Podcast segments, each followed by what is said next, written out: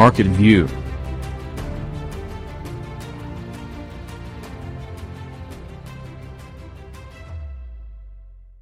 Και ήρθε η ώρα να υποδεχθούμε εδώ στη συχνότητα του Amagi Radio την Βιργινία Κατσιμπίρη, η οποία είναι πιστοποιημένη μεταφράστρια, έχει δική της μεταφραστική επιχείρηση στο κέντρο της Αθήνας, έχει τελειώσει πτυχίο και σπουδές εκτός βέβαια μετάφρασης και διερμηνίας, έχει κάνει coaching και έχει κάνει ένα πολύ ενδιαφέρον εμ μπι έι με θέμα Client Acquisition Strategies for Language Professionals.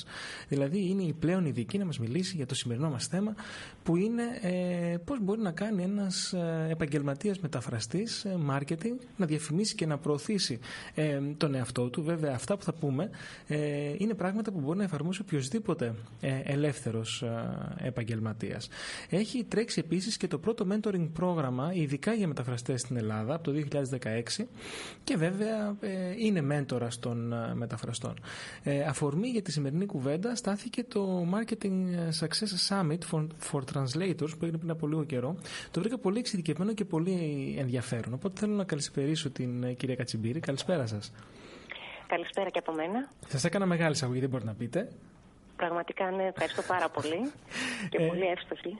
Ε, πείτε μου για αυτό το summit, αυτό το, το συνέδριο λοιπόν, ειδικά για μεταφραστές, που έγινε από μεταφραστές εντωμεταξύ. Έτσι. Ναι, έγινε την προηγούμενη εβδομάδα, βγήκε online. Είναι μια δράση αρκετά πρωτότυπη, ειδικά για το μεταφραστικό χώρο, έγινε πρώτη φορά. Γιατί online summits έχουμε δει, ειδικά για το marketing, είναι πολύ γνωστό το Marketing Success Summit, το παγκόσμιο event mm-hmm. που πραγματοποιείται online. Έγινε πρώτη φορά για τον κλάδο μας το μεταφραστικό. Ε, ήταν μια ιδιωτική πρωτοβουλία από μια συνάδελφο στη Γερμανία. Συμμετείχαν δεκαπέντε μεταφραστές καταξιωμένοι στο χώρο, με πολλά χρόνια εμπειρία άνω των είκοσι ετών. Και εσείς νομίζω μιλήσατε. Και εγώ, ναι, ευχαριστώ πολύ. Απλά θεωρώ ότι κάποιοι άλλοι συνάδελφοι που συμμετείχαν είχαν και έχουν πολύ μεγαλύτερη εμπειρία από μένα, γι' αυτό τους αναφέρω πρώτους. Mm-hmm. Και εγώ συμμετείχα την τρίτη ημέρα. Ήταν πέντε συνε... με τη μορφή πέντε συνεντεύξεων κάθε ημέρα. Έγινε online, όπως σας είπα, ήταν δωρεάν. Ε, έτρεξε είκοσι πέντε με είκοσι εφτά Μαρτίου και νομίζω μπορούν να το βρουν online όσοι ενδιαφέρονται μέχρι και την επόμενη Παρασκευή για ακόμα μία εβδομάδα. Mm-hmm. Και είναι δωρεάν, νομίζω. Εγώ μπήκα, είδα νομίζω. Ήταν δωρεάν τις μέρες που έτρεξε είκοσι πέντε με είκοσι εφτά και διατίθεται σε ένα upgrade πακέτο που όποιος ενδιαφέρεται για να μπορέσει να έχει όλο το υλικό, να το κατεβάσει στον υπολογιστή του με μια ενδεικτική τιμή. Α, ε, ποιο είναι το γιου αρ ελ, είναι εύκολο να μας το πείτε? Ε, είναι το... Ή που να μπούμε marketing... να το βρούμε. Ναι. ναι, ναι, ναι. Είναι Marketing Success Summit for Translators τελεία com, αλλά μπορούν να το βρουν ειδικά από οποιοδήποτε δικό μου online προφίλ, είτε στο LinkedIn, είτε στην ιστοσελίδα, σε όλα τα προφίλ το έχω ανεβάσει. Ναι, γιατί δίνονται πάρα πολλά μπόνους για μεταφραστές, ειδικά mm-hmm. και για ελεύθερους επαγγελματίες, όπως το είπατε κατ' επέκταση. Ναι, βέβαια. Ναι, ναι, πραγματικά πολύ ενδιαφέρον υλικό. Μεταξύ των οποίων και τα αποτελέσματα της έρευνας που έκανα για το εμ μπι έι, για το Client Acquisition Strategies για μεταφραστές ελεύθερους επαγγελματίες, πάλι δηλαδή άπτεται για κάθε ελεύθερο επαγγελματία. Και είναι ένα e-book με τη μορφή e-book είκοσι έξι πλάς σελίδες με όλες τις το... μορφές που βρήκαμε, συλλέξαμε απόκτησης και προσέλκυσης πελατών.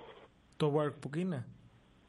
Ορίστε. Το workbook, έχει ένα workbook αυτό. Ναι, ναι, ναι. Είναι ένα workbook δωρεάν εφτά σελίδων, mm-hmm. το οποίο έχει συλλέξει όλα τα tips που δίνονται από τους ομιλητές. Mm-hmm. Αυτό δίνεται δωρεάν σε οποιονδήποτε εγγραφή. Μάλιστα.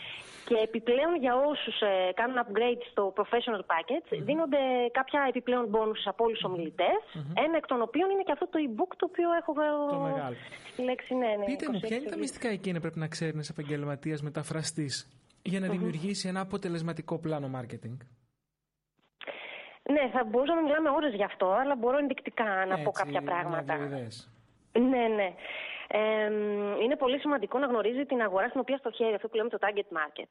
Γιατί πολλοί μεταφραστές ξεκινάνε και αναλαμβάνουν κάθε είδους κείμενο για κάθε είδους πελάτη. Οπότε αυτό που συστήνεται τα τελευταία χρόνια και λόγω της αύξησης του ανταγωνισμού, της γενικότερης κρίσης, είναι μια επιπλέον εξειδίκευση σε ένα συγκεκριμένο τομέα με πολύ συγκεκριμένο κοινό στο οποίο απευθύνεται. Είναι ένα στοιχείο το οποίο μπορεί να βοηθήσει έναν ελεύθερο επαγγελματία γενικότερα, αλλά και έναν μεταφραστή πιο συγκεκριμένα που μιλάμε τώρα, mm-hmm.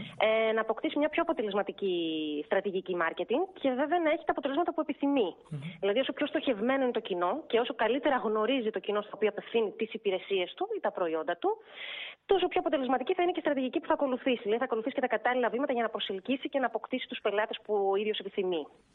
Μάλιστα. Οπότε πέρα από το target market είναι το avatar που λέμε λίγο πιο εξειδικευμένα. Όσοι γνωρίζουν marketing είναι κάτι πάρα πολύ γνωστό στο χώρο. Είναι το avatar του ιδανικού μας πελάτη που θα θέλαμε να είχαμε.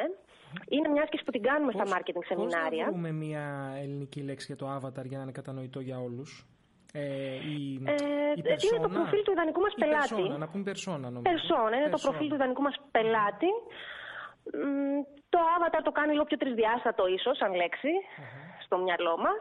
Και πιο high-tech, ε, digital, να... πιο digital, είμαστε σε μια digital. Πιο digital και ίσως του δίνει αυτή τη μορφή το πιο τρισδιάστατο με την έννοια ότι θέλουμε όσο το δυνατόν περισσότερες πληροφορίες αν τον έχουμε μπροστά μας. Mm-hmm. Σαν να βλέπουμε έναν βρίκελο, δηλαδή είναι ωραία αυτή η λέξη, γι' αυτό και δεν τη χρησιμοποιούμε. Ναι, ναι, ναι, ναι. ναι σαν να τον έχουμε μπροστά μας τον ιδανικό πελάτη, με όσο δυνατόν περισσότερες πληροφορίες σχετικά με εκείνον. Ναι, διότι η θεωρία λέει, αλλά και η πράξη, όσο καλύτερα ξέρουμε τον πελάτη, τόσο καλύτερα του μιλήσουμε. Ναι, αυτό δεν το καταλαβαίνουμε τα φραστές, γιατί πολλές φορές ας πούμε, ζητάει το avatar, γιατί υπάρχουν κάποιος, αν κάνει μια έρευνα στο Google, πολλά, ε, πολλές φόρμες που μπορεί να ακολουθήσει κάποιες οδηγίες και να συμπληρώσει το avatar του ιδανικού του πελάτη, ζητάει μέχρι πληροφορίες για το θρήσκευμα, ας πούμε. Mm-hmm. Και είναι εύλογο να ρωτάει ένας μεταφραστής, γιατί ας πούμε εμένα αυτή η πληροφορία να τη συμπληρώσω για τον ιδανικό μου πελάτη. Ιδιαίτερα για να μεταφραστεί, ας πούμε, αν μεταφράζει έγγραφα για τη Μέση Ανατολή ή αν είναι marketing το υλικό, θα πρέπει να προσαρμοστεί ανάλογα και το marketing, το μετάφρασμα, η μετάφραση, στο κοινό στο οποίο απευθύνεται. Δηλαδή, πολλές φορές δεν μπορούμε να χρησιμοποιήσουμε λέξεις εικόνες που μπορούμε να χρησιμοποιήσουμε στο δυτικό κόσμο, στην Ανατολή. Ένα πολύ ενδεικτικό παράδειγμα, έτσι λίγο. Και βέβαια σε αυτό, να το πάω και να πάω παραπέρα, είχα γράψει ένα πολύ ναι. ενδιαφέρον άρθρο. Uh-huh. Ε, ενδιαφέρον, εντάξει, για τους άλλους.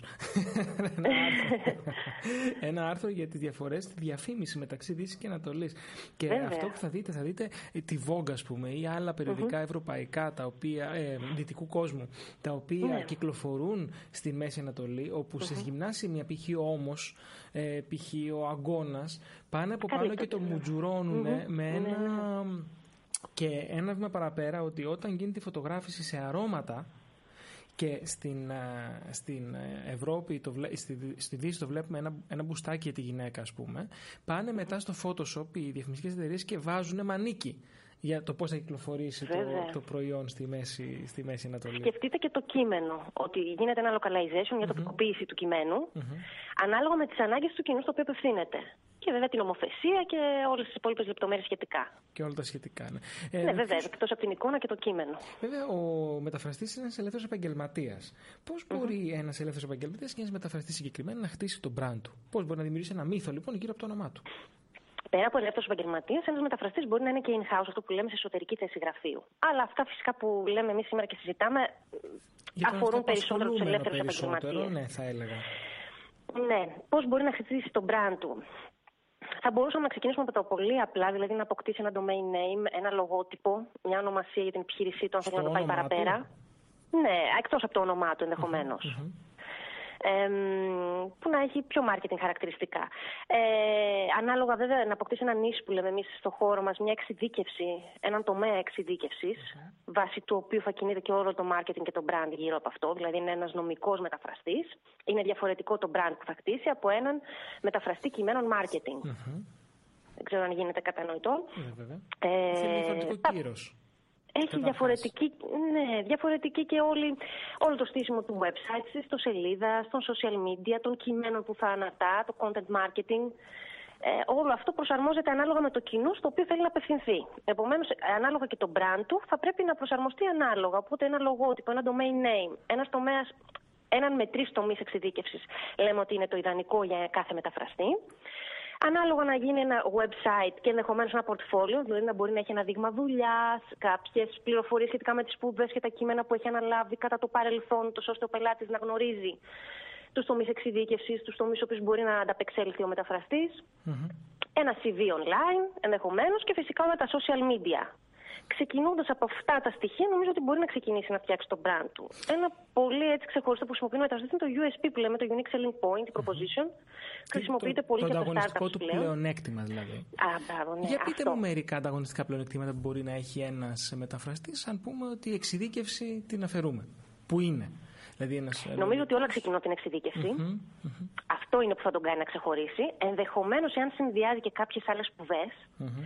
δηλαδή ένα ακόμα πλεονέκτημα θα μπορούσε να είναι να συνδυάζει, να είναι φυσικός και να έχει και κάποιες σπουδές στη μετάφραση. Επομένως, να είναι ένας τεχνικός μεταφραστής που εξειδικεύεται μόνο σε κείμενα τέτοια. Mm-hmm. Έχει ένα ανταγωνιστικό πλεονέκτημα από έναν μεταφραστή ο οποίος μεταφράζει απλά κείμενα και δεν έχει αυτή την εμπειρία ή τις mm-hmm. σπουδές σε αυτό το αντικείμενο. Mm-hmm. Είναι ε, βέβαια θέμα όλο το πώς το παρουσιάζεις. Και, και αφού δομήσει τον brand του ο μεταφραστής mm-hmm. ή ο ελεύθερος mm-hmm. επαγγελματίας, mm-hmm. μετά θα πρέπει αυτό κάπως να το εκφράσει με μια ιστοσελίδα. Πολύ ναι. briefly, ποια είναι τα mm-hmm. βασικά χαρακτηριστικά που πρέπει να έχει, τι πρέπει να προσέξει όταν πάει να χτίσει τη σελίδα του?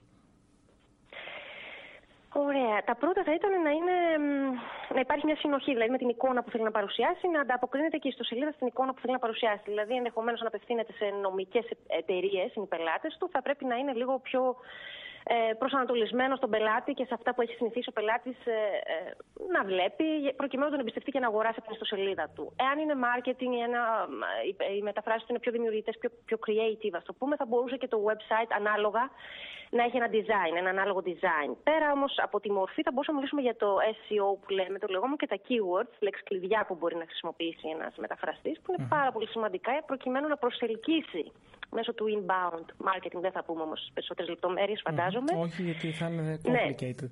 Ναι, ναι, το κοινό το οποίο θέλει. Εισερχόμενο το πούμε. Marketing, το inbound είναι ναι. αυτό που προσελκύει, ναι. δηλαδή δεν είναι, είναι σαν παθητικό mm-hmm. περισσότερο mm-hmm. και όχι τόσο ενεργητικό marketing, μέσω του οποίου προσελκύουμε, δεν απευθυνόμαστε εμείς όπως το direct mail ενδεχομένως, όπως mm-hmm. είναι... Βέβαια, ναι. ένας, ένας πολύ σημαντικό είναι ότι απευθυνόμαστε κυρίως σε άλλες επιχειρήσεις, έτσι. Άρα μιλάμε για μια κατεύθυνση μπι του μπι. Έχει όμως και το μπι του σι, δηλαδή ενδεχομένως κάποιοι μεταφραστές που κάνουν επίσημες μεταφράσεις να μεταφράζουν και για ιδιώτες κάποια επίσημα έγγραφα. Ε, σε ποσοστό τζίρου για έναν μεταφραστή επαγγελματία, mm-hmm. η μεγαλύτερη βαρύτητα που πέφτει, στο μπι του μπι, στο μπι του σι, η ζήτηση που είναι μεγαλύτερη ή δεν μπορούμε να το προσδιορίσουμε? Σε, σε τζίρο ενδεχομένως να είναι το μπι του μπι, mm-hmm. όπως το λέτε, εκτός αν ο μεταφραστής ειδικεύεται μόνος σε επίσημες μεταφράσεις από ιδιώτες, οπότε mm-hmm. ο τζίρος του θα είναι αποκλειστικά από ιδιώτες, θα είναι μπι του σι. Αυτό που έχει μεγάλο ενδιαφέρον για το μεταφραστικό κλάδο είναι ότι πέρα από το μπι του μπι και το μπι του σι χωρίζεται το target market και στα agencies, τα λεγόμενα μεταφραστικά άλλα γραφεία, από τα οποία μπορεί να αναλαμβάνει δουλειά ως υπεργολάβος, ας το πούμε. Mm-hmm. Οπότε ένας μεταφραστής πέρα από την αγορά που έχει μπροστά του, τους ιδιώτες και τις άλλες επιχειρήσεις, μπορεί να δουλέψει και με agencies. Και γι' αυτό χωρίζουμε την αγορά μας οι μεταφραστές σε direct clients, τους απευθείας πελάτες και τα agencies. Άρα θεωρητικά μιλάμε για ένα ολόκληρο business strategy. Και εδώ θα σας ρωτήσουμε ποια επιχειρηματική λογική πρέπει να προσεγγίζει τη δουλειά του. Γιατί αυτό έτσι όπως το περιγράφεται είναι για μένα που έχω business background μου πολύ ξεκάθαρο. Ε, εκτιμώ όμως ότι για κάποιον που δεν το έχει θα μπλεχτεί. Άρα λοιπόν με ποια επιχειρηματική ναι. λογική πρέπει ένας μεταφραστής να προσεγγίσει ε, τη δουλειά του? Ναι, δεν ξέρω αν θα φανώ λίγο ότι επαναλαμβάνουμε, αλλά σίγουρα το κοινό στο οποίο απευθύνεται και στους πελάτες που απευθύνεται. Mm-hmm. Δηλαδή, αν απευθύνεται σε agencies, αν, αν αποφασίσει ο ελεύθερος επαγγελματίας μεταφραστής ότι θέλει το εβδομήντα τοις εκατό των πελατών του να είναι άλλες μεταφραστικές επιχειρήσεις ή αντίθετα direct clients, άλλες επιχειρήσεις, απευθείας πελάτες, θα ακολουθήσει και ανάλογη επιχειρηματική λογική και στρατηγική. Δηλαδή, η στρατηγική του θα προσαρμοστεί ανάλογα με το κοινό και τους πελάτες ο οποίος θέλει να προσελκύσει. Mm-hmm. Ε, πώς αντιμετωπίζετε ή πώς ε, τοποθετείτε στο χάρτη του ανταγωνισμού στη δική σας δουλειά τις, ε, ε, τις υπηρεσίες τύπου people per hour και τα λοιπά, freelancer jobs, όπου ναι. υπάρχουν online. Υπά... Είμαι mm-hmm. εγώ, ας πούμε, και κάνω μεταφράσεις. Ναι. Όχι θα πάω να κάνω την νομική μετάφραση, mm-hmm. αλλά θα κάνω μία, δύο-τρεις σελίδες που μπορεί να θέλει κάποιος, μια εργασία. Γι' αυτό αναφέραμε την εξειδίκευση. Δηλαδή, όσο πιο εξειδικευμένος είναι ο μεταφραστής, δεν θα έχει αυτόν τον ανταγωνισμό. Γιατί ο πελάτης του δεν θα απευθυνθεί σε ένα people per hour για να μεταφράσει, ας πούμε, αν είναι τα κείμενά του βιοχημικά, mm-hmm. ενδεχομένως, ή αν είναι τα κείμενά του για international development, ή αν είναι ένας μεγάλος δημόσιος οργανισμός. Δεν θα απευθυνθεί στο people για να μεταφράσει κάτι το οποίο ε, διακινδυνεύεται αν θα είναι η ποιότητά του σωστή ή όχι. Mm-hmm. Πιστεύω τώρα, από... τουλάχιστον αυτό είναι που γνωρίζω από την εμπειρία μου. Mm-hmm. Από τη στιγμή την οποία λοιπόν κάποιος έχει φτιάξει τον brand του, φτιάξει και την mm-hmm. σελίδα του, βρει mm-hmm. την επιχειρηματική λογική και προσέγγιση direct-indirect clients, mm-hmm. ε, πλέον ζούμε σε έναν digital κόσμο. Σαφώς mm-hmm. υπάρχει και offline τρόπος, υπάρχουν και οι online ε, τρόποι προώθησης. Αν πάμε στα social media, ποια θεωρείτε ότι είναι τα κατάλληλα ε, που πρέπει να χρησιμοποιήσει έτσι ώστε να επικοινωνήσει ποιος είναι, τι κάνει και τι παρέχει και ποια ανάγκη μπορεί να καλύψει? Ναι, αυτό συνήθως εγώ που λέω στους καθοδηγούμενους μου συμμετείς και στα παιδιά που έρχονται στα σεμινάρια που κάνω είναι ότι θα πρέπει να χρησιμοποιούν κάθε μέσο που τους δίνεται, αρκεί να γνωρίζουν τον τρόπο. Να έχουν δηλαδή κάνει μια έρευνα ή μια εκπαίδευση σχετικά το πώς μπορούν να χρησιμοποιήσουν και να αξιοποιήσουν αυτά τα μέσα με τα το δυνατόν καλύτερα αποτελέσματα για εκείνους. Τα οποία ποια είναι, το Facebook? Δηλαδή, σίγουρα έχει να κάνει με τους στόχους. Ποιοι είναι οι στόχοι. Okay. Στο Facebook, ένας ωραίος τρόπος που μπορούσε να το χρησιμοποιήσει κάποιος μεταφραστής θα ήταν να συμβάλλει σε Facebook groups, σε ομάδες, με άλλους συναδέλφους, στους οποίους μπορεί να συμβάλλει είτε ερωτώντας είτε απαντώντας σε ερωτήματα με comments, είτε ποστάροντας τα δικά του ερωτήματα, συμβάλλοντας δηλαδή στην κοινότητα. Με αυτόν τον τρόπο ε, δίνει το παρόν, το online, την ε, παρουσία του. Ε, γίνεται γνωστός, κάνει τη λεγόμενη δικτύωση online και μπορεί κάποιος συνάδελφος να τον ε, ε, κάνει reference ε, σε άλλους πελάτες ενδεχομένως, ανάλογα με την εξειδίκευσή του και τον ε, γλωσσικό του συνδυασμό. Γιατί όλοι οι μεταφραστές δεν αναλαμβάνουμε όλους τους γλωσσικούς συνδυασμούς και όλες τις εξειδικεύσεις. Επομένως, ένας τρόπος να χρησιμοποιήσουμε το Facebook είναι μέσω των ε, Facebook groups ή σε ομάδες που υπάρχουν οι πελάτες μας. Mm-hmm. ε, ε, LinkedIn, YouTube. Το LinkedIn είναι ακόμα πιο αποτελεσματικό κατά τη γνώμη μου, είναι πάντα το συστήνω. Θεωρώ ότι για οποιοδήποτε επαγγελματικό κλάδο θα φέρει αποτελέσματα αν χρησιμοποιηθεί σωστά. Ένας πολύ ωραίος τρόπος που μπορούμε να το χρησιμοποιήσουμε είναι να ζητήσουμε συστάσεις που υπάρχει online και είναι integrated, είναι μέσα στο, στην πλατφόρμα του LinkedIn και μπορεί μετά να προβάλλεται και στο προφίλ μας. Από πελάτες με τους οποίους έχουμε συνεργαστεί ή συναδέλφους με τους οποίους έχουμε συνεργαστεί. Ε, recommendations. Συστάσεις, recommendations. Okay. Mm. Mm-hmm. Mm-hmm. Ε, και επίσης και στο LinkedIn μπορεί να συμμετέχεις σε group, με, να, να συμμετέχεις σε συζητήσεις mm-hmm. και σε group εκεί που συχνάζουν οι πελάτες του, αλλά και σε group ε, ανάλογα με την εξειδίκευση για την οποία εργάζεται. Και η επόμενη ερώτηση έχει να κάνει με το YouTube. Πρόσφατα είδα, γνώριζα μάλλον mm-hmm. έναν, ασφαλιστη... oh, έναν μεσίτη mm-hmm. από τη Remax, mm-hmm. ε, ο οποίος είναι νεαρός, μοντέρνος, έχει, έχει, έχει, ένα, έχει μια οικειότητα με τα, με τα mm-hmm. κοινωνικά δίκτυα, ο οποίος έχει κάτι ωραία βιντεάκια, ας πούμε, τι να προσέξεις, πώς να προσέξεις. Το YouTube θα μπορούσε να έχει χρήση σε έναν ε, μεταφραστή? Χρησιμοποιείται από, στο εξωτερικό κύριο στο YouTube. Mm-hmm. από μεταφραστές με τη χρήση βίντεο περισσότερο tutorials, δηλαδή εκπαιδευτικών βίντεο mm-hmm. και για marketing στρατηγικές mm-hmm. και για το πώς μπορεί να χρησιμοποιήσει το marketing ένας μεταφραστής και να έχει τα επιδιωκόμενα αποτελέσματα. Πάντως, αλή... mm-hmm. η αλήθεια είναι ότι στην Ελλάδα δεν έχω βρει κάποιον Όχι. άλλον ο οποίος να κάνει δεν εξειδίκευση υπάρχει. μόνο σε αυτό το οποίο κάνετε εσείς. Δεν υπάρχει και η αλήθεια υπήρχε και ήταν και θέμα ταμπού πριν χρόνια, γιατί στο εξωτερικό είναι αρκετά χρόνια αυτό. Όταν γινόταν ότι κάποιος δεν είναι σοβαρός επαγγελματίας όταν κάνει κάτι τέτοιο. Mm-hmm. Με την έννοια ότι δεν βγάζει ίσως χρήματα και ασχολείται με αυτό, αλλά είναι πάρα πολύ λάθος, γιατί δεν είναι τυχαίο ότι στο εξωτερικό είναι πάρα πολλά χρόνια και πολλοί άνθρωποι το χρειάζονται και το έχουν ανάγκη. Mm-hmm. Στην Ελλάδα προέκυψε, πιστεύω, η ανάγκη και βλέπουμε ότι αναδεικνύεται τα τελευταία χρόνια λόγω της κρίσης που χρειάστηκε οι μεταφραστές να απευθυνθούν ενδεχομένως σε κοινό στο εξωτερικό και δεν ξέραν τον τρόπο να το κάνουν. Οπότε απευθύνθηκαν mm-hmm. ενδεχομένως σε κάποιον που είχε τις γνώσεις να τους βοηθήσει mm-hmm. ή και στους νέους μεταφραστές που πλέον βλέπουμε ότι δυσκολεύονται πάρα πολύ να ενταχθούν στην αγορά εργασίας. Mm-hmm. Επομένως και στάθηκε και ανάγκη για να δημιουργηθεί και αυτό το mentoring, το πρόγραμμα που σας είπα, συμβουλευτικής καθοδήγησης. Mm-hmm. Για αυτούς κυρίως τους δύο λόγους που προανέφερα, βέβαια πάρα πολλούς άλλους. Γίνεται όμως και μία ακόμα διάσταση στο θέμα αυτό. Ε, ότι μπορούν να απευθυνθούν σε μία αγορά του εξωτερικού, έτσι. Δεν είναι μόνο στην Ελλάδα. Έτσι δεν είναι? Κυρίως. Δηλαδή, mm-hmm. εμένα, οι πελάτες μου είναι ένα, μπορεί και ογδόντα τοις εκατό στο εξωτερικό. Mm-hmm.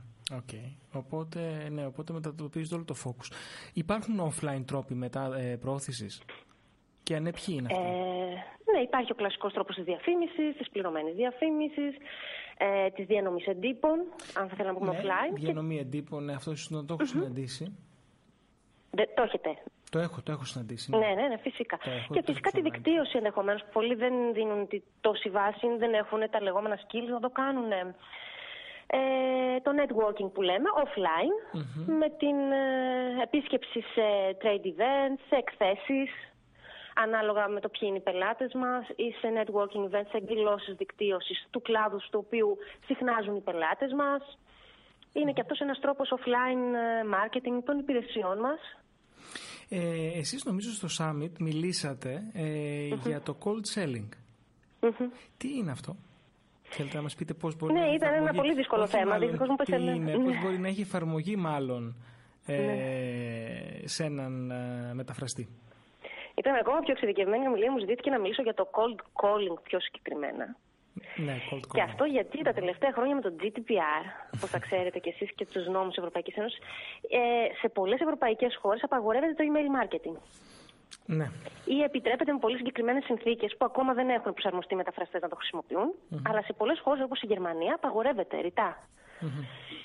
Οπότε εκεί αναζητήθηκαν άλλοι τρόποι επέκτασης του πελατολογίου τους ή προσέλκυσης πελατών, των μεταφραστών. Mm-hmm. Και ένας τρόπος ο οποίος επιτρέπεται είναι μέσω των τηλεφωνικών κλήσεων, να μην πούμε τηλεπολύσεις, mm-hmm.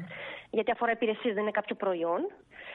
Ε, οπότε μου ζητήθηκε να μιλήσω γι' αυτό. Είναι η πιο απρόσωπη, θα λέγαμε, ένας πιο απρόσωπος τρόπος επικοινωνίας με ενδεχόμενους πιθανούς πελάτες μας. Mm-hmm. Είναι, είναι το αντίθετο. Είναι, λιγότερο, είναι ο λιγότερο αποδοτικός τρόπος, uh-huh. στατιστικά, uh-huh. βάσει στατιστικών δεδομένων. Ωστόσο, πολλές φορές είναι η μόνη λύση που έχουμε, όπως σας είπα, ενδεχομένως στη Γερμανία, για να προσελκύσουμε πιθανούς πελάτες.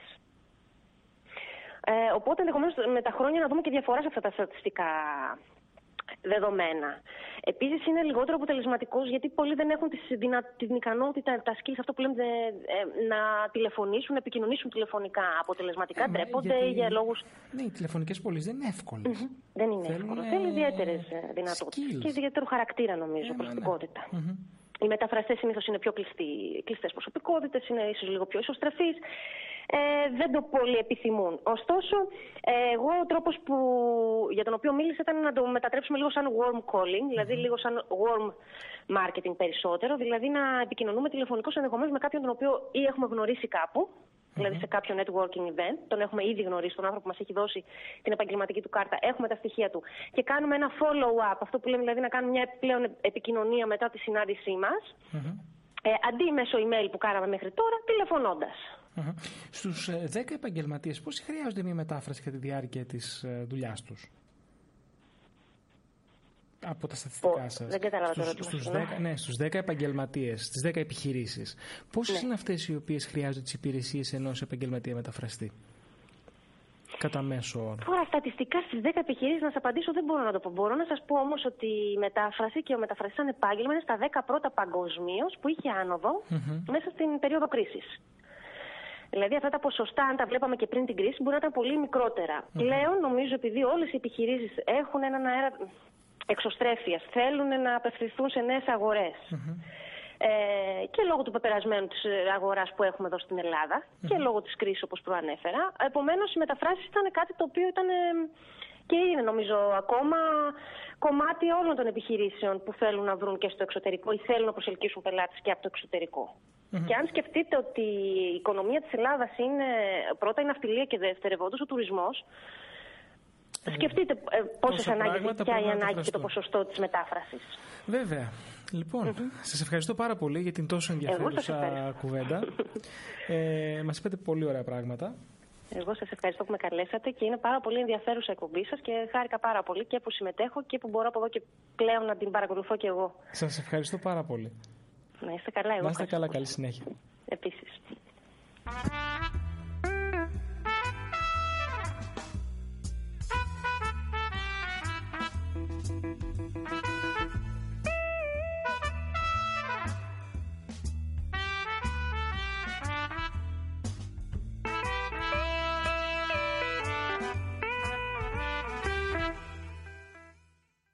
Ακούτε την εκπομπή Marketing on the Go με το σύμβουλο Marketing Θέμη σαράντα ένα στο Amagi Radio.